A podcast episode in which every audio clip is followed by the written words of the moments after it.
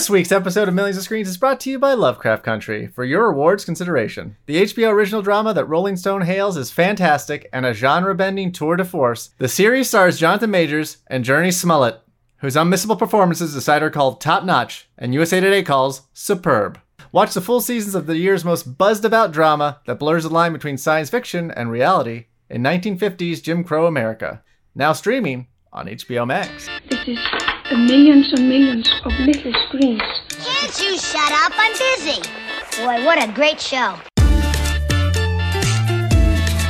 Hello and welcome to Millions of Screens. I'm co-producer Leo Garcia, joined via Zoom by TV Awards editor Libby Hill and TV Deputy editor Ben Travers.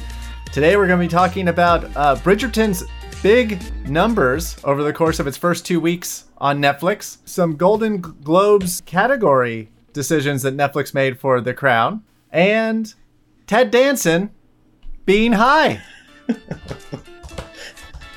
Getting high with Ted Danson. Oh man, we got to work that around. We can Yeah, make we that gotta a podcast. we gotta have him on the pod. We should have had him on the pod. Skipping ahead to the clicker, our recap of the biggest news items from the past couple of weeks because we were away. But as I mentioned up top, Netflix announced its supposed numbers that Bridgerton had 63 million viewers, watchers, people who tuned in at least for two minutes uh, over the course of its first two weeks, making it the fifth biggest show in the streamer's history. Ben, are you surprised? Uh, no, I am not surprised. Uh, it was very well marketed, and Shonda is the shit. Uh, plus, it has a Derry Girls star, and people are really hungry for Derry Girls content right now. So it hit all the quadrants that you'd need to make a successful Netflix series uh, on December twenty fifth, two thousand twenty. Yeah, it was adapted from a from a well received um I said a series, I think, from from several decades ago. You know, it's telling a different story in that age and it is it, and while um Shonda is is is an executive producer on it, but it's it definitely is in line with her shows in very being very propulsive and um very kind of soapy. Um but I don't know if that's for me. I'm not the biggest soap fan, as we were discussing earlier. That's really Ben. Um, OC forever. Um, so yeah, I, I don't. Uh, I've obviously heard very good things about it. I've heard a lot of people participating in the uh, in in in the um, discourse around it and um, those are some very impressive numbers that we can't entirely rely on coming out of Netflix. Um, so I don't know. I it's not. It doesn't strike me as a surprise at all. This is absolutely what they wanted to happen with the show. What they expected to happen with the show. For the for those wondering what the top four shows were above Bridgerton, they are Tiger King is at of four. course, it was. Uh, Stranger Things season three is at number three. Money Heist Part Four is at number two. That's wild to me. And I mean, these are Netflix's numbers, obviously. Uh, and number one, I think we all know what number one has to be when you're talking about Netflix high viewer totals, the thing that the people want to see more of as soon as humanly possible. Yes, Libby? The Witcher. It is The Witcher. The Witcher is number one with 76 million views over the course of its first four weeks. I really thought you were going to say Derry Girls, but No, it was The Witcher. I'm God, sorry. I love ben. Derry Girls. Well, I, I don't want to rain on Bridgerton's parade by any means, and if these numbers are uh, are accurate, then they're fantastic, obviously. But I, I do think that these numbers, especially at this time of year, point more to uh, kind of the the Netflix as a utility understanding of things than anything else. Um, Netflix, shortly before the Bridgerton announcement, also announced that The Midnight Sky, uh, the George Clooney movie starring Kyle Chandler, uh, among other people, uh, also I had can't believe you didn't just call it the Kyle Chandler movie, as I directed have to, by. I have to, right. That would probably have been a more accurate way to phrase it. He's like fifth or Um, sixth on the call sheet, isn't he? but he's number one in our hearts. And it got 72 million viewers, supposedly. And no one is saying that The Midnight Sky is a great movie or something that should be turned into a franchise or anything that's like, wow, this is a this is such an amazing feat of anything. it is just the movie with George Clooney that is on over Christmas that a lot of people watched because they're home and they have Netflix. And I, I do that feel a lot that of Bridgerton, people which is started. Yes. well, they have to finish. I finish. think we it. Have to know be clear. to Kyle Chandler. You have to know. There's I I don't right. doubt that they finished the Midnight Sky because All right, so there was some news coming out of Netflix that, in terms of categories for awards, they're going to be submitting Josh O'Connor and Emma Corrin in lead as opposed to supporting. Uh, Libby, what does this mean in terms of, especially in lead actress? We're now, and I guess supporting because now Gillian Gillian Anderson is sort of on her own and supporting. It's it, it, it is definitely rebalancing the Crown's awards push. Um, what we know is this: uh, last year, neither Tobias Menzies or Josh O'Connor got a ton of awards buzz. Uh, Tobias Menzies, of course, was playing Prince Philip and uh, was competing in lead, and uh, O'Connor was playing Prince Charles and uh, competing in supporting. The two have now swapped. Menzies will be competing in supporting, which makes much more sense, and O'Connor will be uh, competing in lead. Whether or not that helps their cases at um, the at, at say the Golden Globes is unclear. What is clear is the thing that will help them the most is that Succession is not in competition. um, but the real question here is what this means for the actress and supporting actress candidates coming out of the crown. The most shocking thing about moving Emma Corrin to lead actress is that you are putting her directly in direct competition with Olivia Colman. Olivia Colman, who is a, a, a monument now in both film and television, uh, awarded for her uh, an Oscar for her work in The Favorite, um, recognized obviously uh, with her work with The Crown. Um, so putting Corrin, who played uh, Princess Di, to to very great effect, is is a very interesting move and feels almost like a power move. As it feels almost like a vote of no confidence for Colman to put their maybe most breakout unseen talent from season four in direct competition with the queen herself. Um, as far as uh, uh, setting that aside, which is its own kind of interesting dynamic at play, moving Corrin out of the supporting actress race seems to really clear the way for Gillian Anderson, who turned in a very lot of performance as Margaret Thatcher. Uh, I I thought she was wonderful, but uh, Thatcher is such a mannered and particular personality um, with a very distinct way of talking and holding herself. Uh, I thought Anderson was amazing, but I don't know if it'll connect with other people. But now that she doesn't have to face off against Corrin, uh, she has a much easier path, at least at the Golden Globes. The one thing is, is that there is always a chance of um, Helena Bonham Carter, who plays Princess Margaret, to throw up a challenge. Um, Bonham Carter uh, had kind of a singular episode, a showcase episode, if you will, to kind of justify her existence in season four. It is not the best episode of the season, but she is doing a lot in it. Um, if anything, it feels curious to be moving Corrin to lead actress and not Anderson, as it feels as though Anderson takes up a much larger part of the Crown season four. Uh, arguably, I think that you could make the case that Corrin, Anderson, and Colman are are all three leads of season um, of season four. That they serve sort of a plate, um, like a, a braided, a threaded story um, showing how outsiders are treated uh, within the royal family, and then the constant that makes those decisions. But um, sense has no place in the awards game, so um, it'll be interesting to see the way this plays out if it changes anything at all. Uh, just a reminder, we don't know anything about anything, and uh, the awards are still uh, three to four months away. Last year at the Golden Globes, as you said, so Olivia Colman did win in lead. Tobias Menzies was uh, nominated uh, in in lead, and then Helena Bonham Carter was nominated in supporting.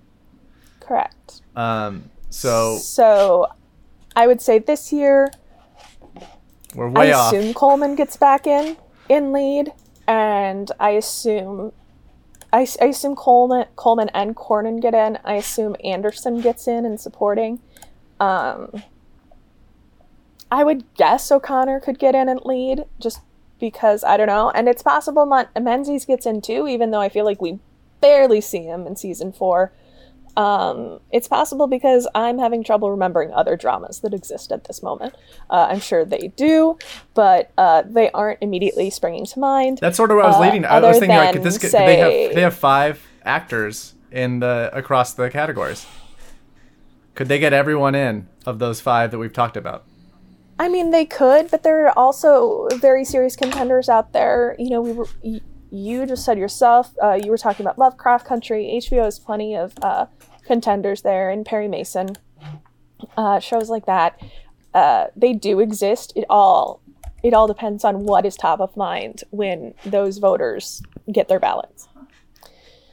And The Crown aired the most recently of all of them. So that's I think part of the reason it's at the top of our at the tip of our tongue. Um, And as Ben mentioned pre-pod, maybe they'll announce some Prince Charles casting news right before voting Exactly. starts. We were discussing that we still don't have a, an officially announced actor for season five and six, I assume, for Prince Charles. Uh, the current rumor is still that uh, star of The Wire and The Affair, Dominic West, will be filling that role, but it has yet to be confirmed. Uh, for some reason, I would expect that uh, comes during um, a particularly helpful time, as the Crown always seems to drop these little news tidbits um, at the most beneficial time for the news cycle. So I would expect that about the time that Golden uh, that HFPA members start um, filling out their ballots. So look for that soon. No, that was that was pretty much where I was going as well because it, it feels to me much like they're they're actively positioning themselves in a in a in a position of strength that they're that they're trying to put their strongest players in the best chance to get all the nominations rather than pitting them against each other in any way. Like they just they just want to clear the way because as you mentioned like uh, I laughed at it because of the, the, the phrasing the phrasing that their biggest advantage is the fact that Succession isn't competing this year but they of the five dramas nominated last year The Crown and Killing Eve are the only ones that remain eligible. Ozark could make like its way back into the race again but you know there's there's not a ton of like the heavyweights sitting there and because we know that the HFPA responds so strongly to The Crown Netflix could just be going all in and saying listen we think we can get all of these. So we're going to put them in a position where uh, we we we feel like they're not competing against each other so much as you'd want to vote for both of them. Like you want to vote for Princess Diana and the Queen. Like you want to vote for the big names within the show as well as the people who played them. Um, so yeah, I I'll be very interested to see how it plays out. Uh, but I I uh, the maneuvering is is uh, I think it's skillful. I think it's smart. Gamesmanship. It's gamesmanship. As Libby was just mentioning, time for the thinly sliced meat of the podcast. ben, You're welcome. Ben, you've been watching, binging for review. No? Well, they only gave me two episodes. Oh, you've so I can't. I don't think it counts as a binge. Yeah, he binged it. You binged the two Watched. episodes that they gave you Watch. of Mr. 44 minutes. Mr. Mayor, uh, the Ted Danson vehicle from Tina Fey and Robert Carlock, right? And this led to you wanting to have this conversation. Well, first of all, can you tell us a little bit about Mr. Mayor before we get into portrayals of people under the influence of marijuana? But but first, tell us a little bit about Mr. Mayor and why you wanted to talk about this. That's a, that's an excellent framework, Leo. Uh, if if I didn't know for the fact that we hadn't rehearsed this, I would have expected that we had because uh, the the screeners for Mr. Mayor start with a warning not to spoil anything. It says that all spoilers are embargo. Don't spoil anything until after it comes out. And with a sitcom, typically that's not the focus. Uh, and with a sitcom that's this broad, uh, I don't really even know what they mean when they say "don't spoil anything." Um, so, Mr. Mayor Does Bobby is- Moynihan is- die at the end of the pilot? No, like I, I mean, I guess I can't say no because technically that's like the the, The negation of a spoiler would mean like, that it's not a spoiler. exactly. I don't know. I think I tend to think that it could be, but anyway, um, Mr. Mayor is, is a very straightforward, uh, uh, traditional broadcast sitcom in which a an unlikely person inhabits a very important role, and in this case, uh, it's Ted Danson's uh, rich Los Angeles res- resident who made his money from billboards and then retired and then was motivated to run for mayor when the Los Angeles mayor unexpectedly quit.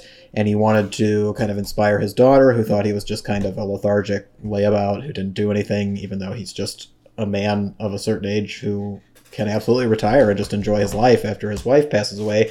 But too much judgment so he runs for office and wins.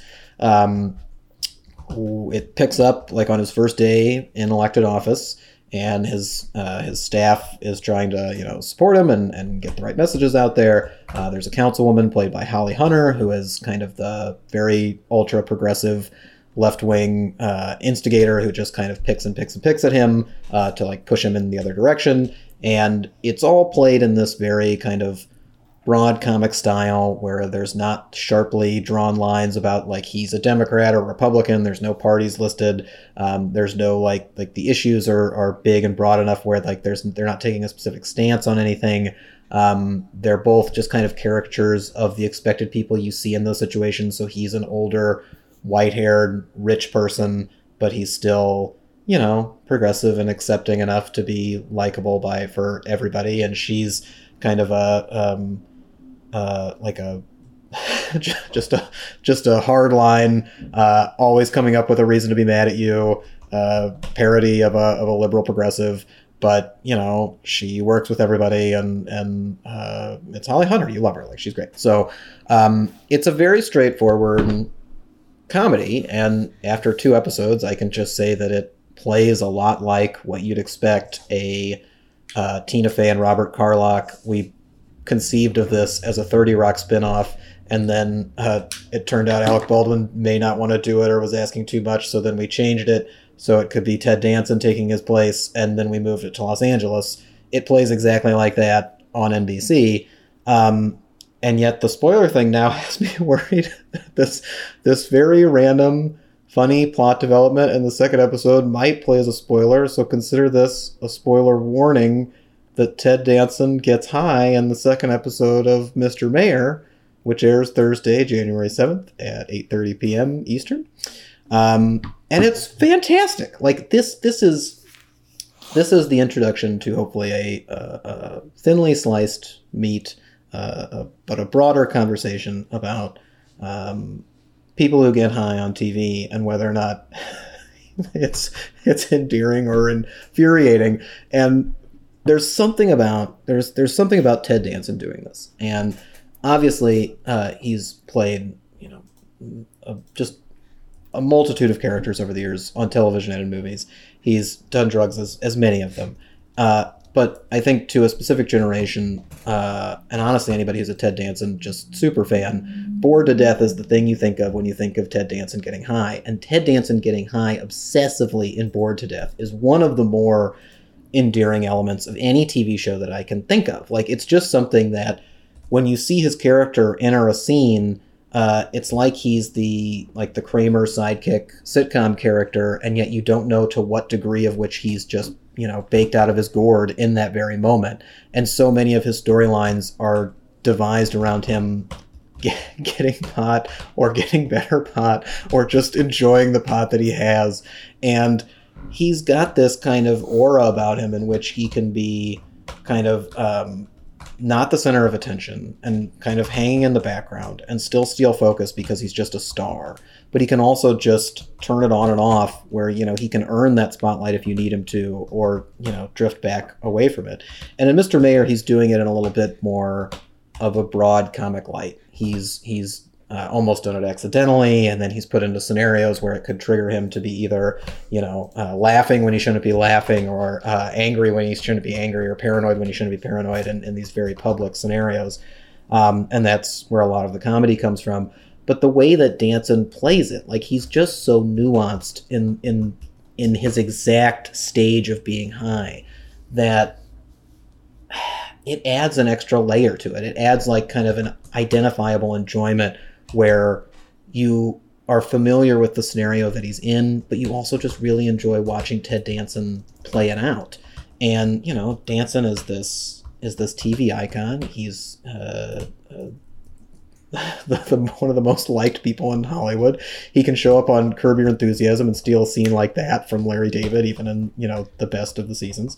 Uh, and he can be that very authoritative uh, commanding central figure. He can represent just about anything you need him to, and to see him also go so far the other way with it, where he's just this giant, tall, white-haired gentleman uh, baked out of his gourd, slinking into the background of an SUV, like just kind of like huddling into himself and and and appreciating the silliest things you can imagine at this uh, unbelievably high rate I just love it, guys. I'm sorry. I, am hoping to find something deeper within this conversation no. than just he's really good at it and I love it. But I think it might just be that. He's really good at it. I love it. And I'm very happy he's back doing that, even for just an episode. Well, I think there's something to what you're, and this is coming from my very rude brain, but like there's something to like just late career Ted Danson finding humor in unexpected places. I think like a lot of the best moments of Michael on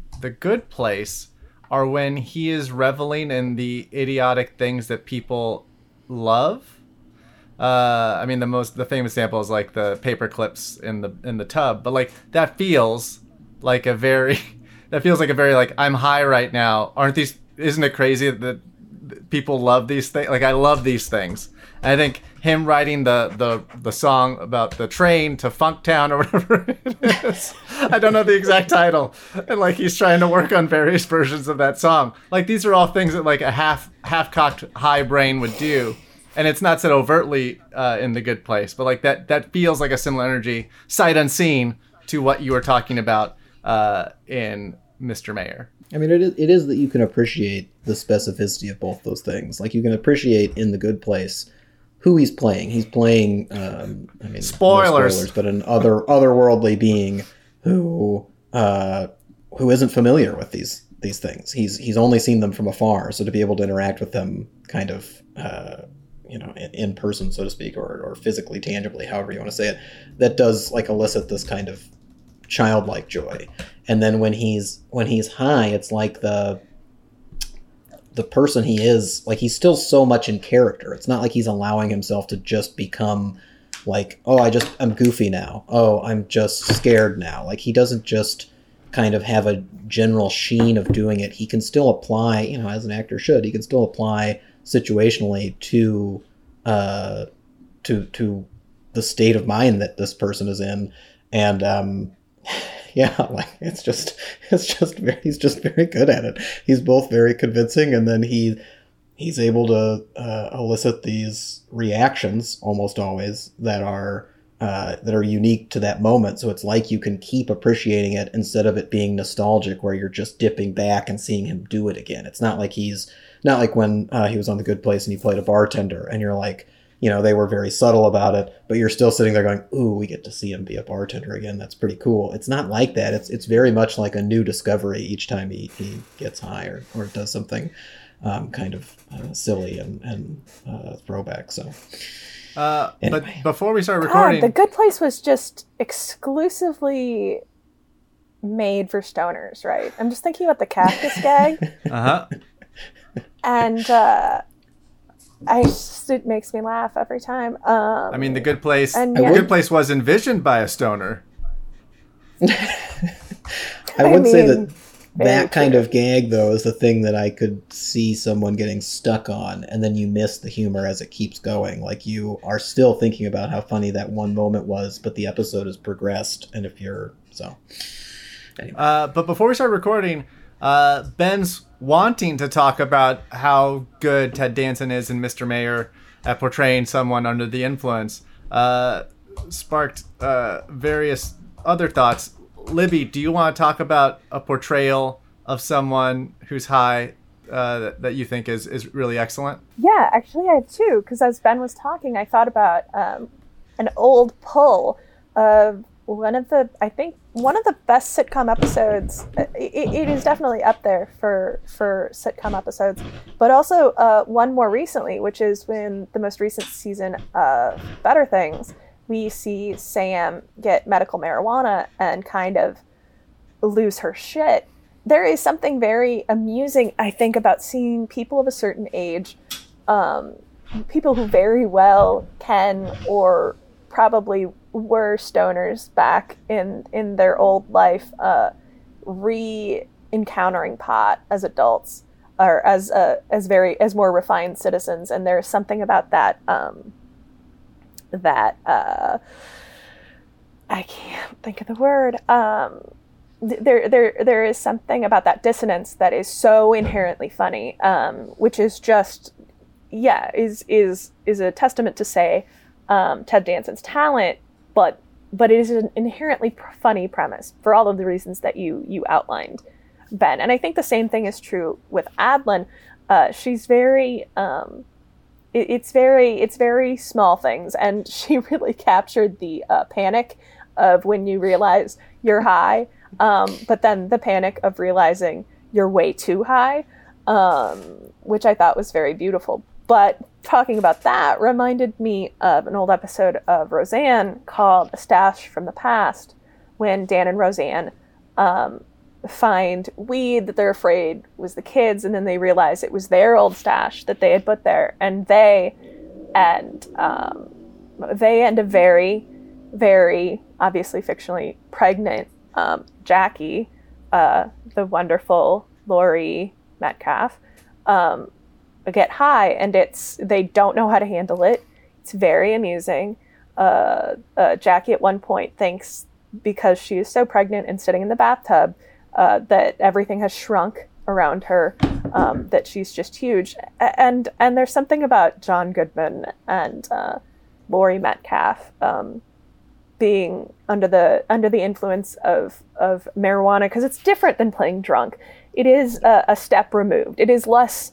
It is a little less familiar and accessible to many people, and um, and it's something that you know we didn't really allow on television a lot um, until we got much closer to the legalization of marijuana um, and so it was always it is still always such a treat to to see people playing in that in that play box uh, in that sandbox when it's not like high maintenance or, Yeah.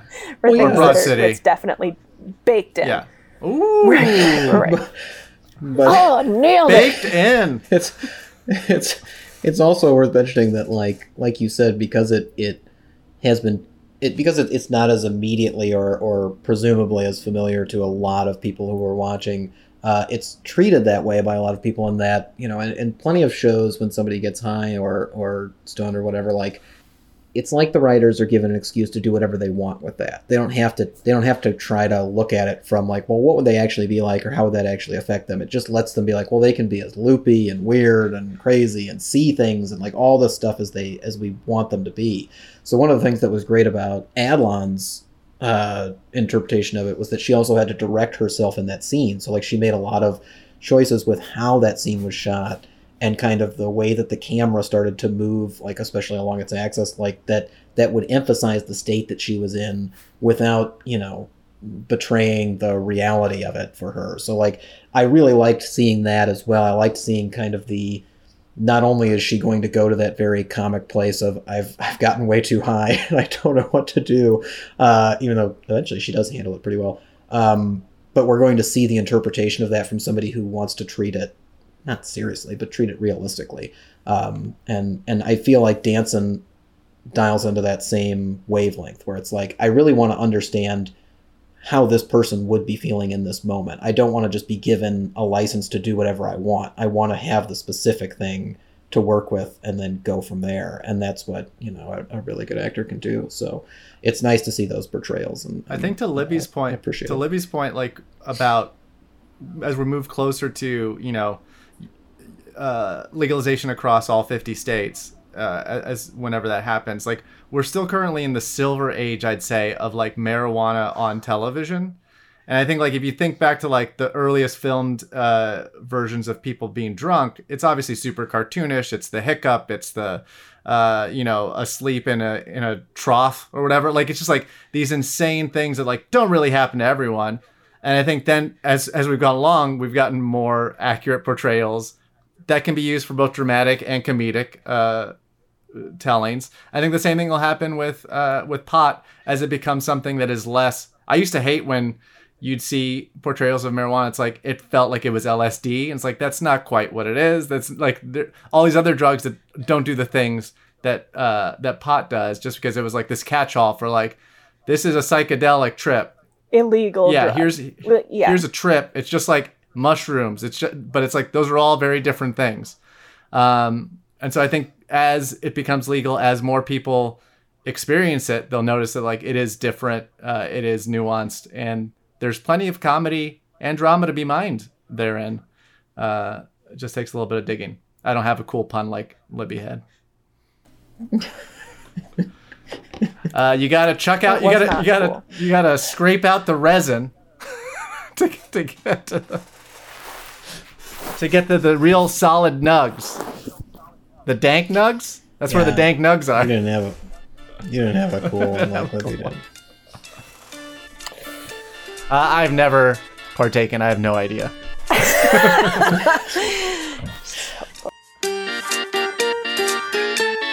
Millions of Screens is a production of the Penske Media Corporation and Our theme music features excerpts of the classic YouTube video Bjork talking about TV and Willy Wonka and the Chocolate Factory. Our editor in chief is Dana Harris Bridson, our publisher is James Israel, and our executive editor is Ann Donahue. Our favorite stars of The Crown that we hope to see reprise their performances in season six are Jared Harris, Vanessa Kirby, and Olivia Colman.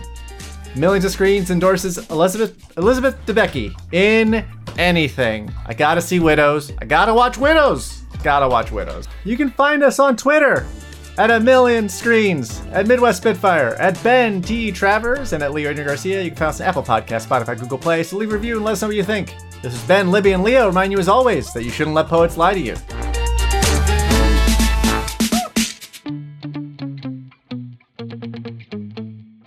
You shouldn't let poets lie to you. Ain't nothing wrong with a couple of cold brews and a cool podcast.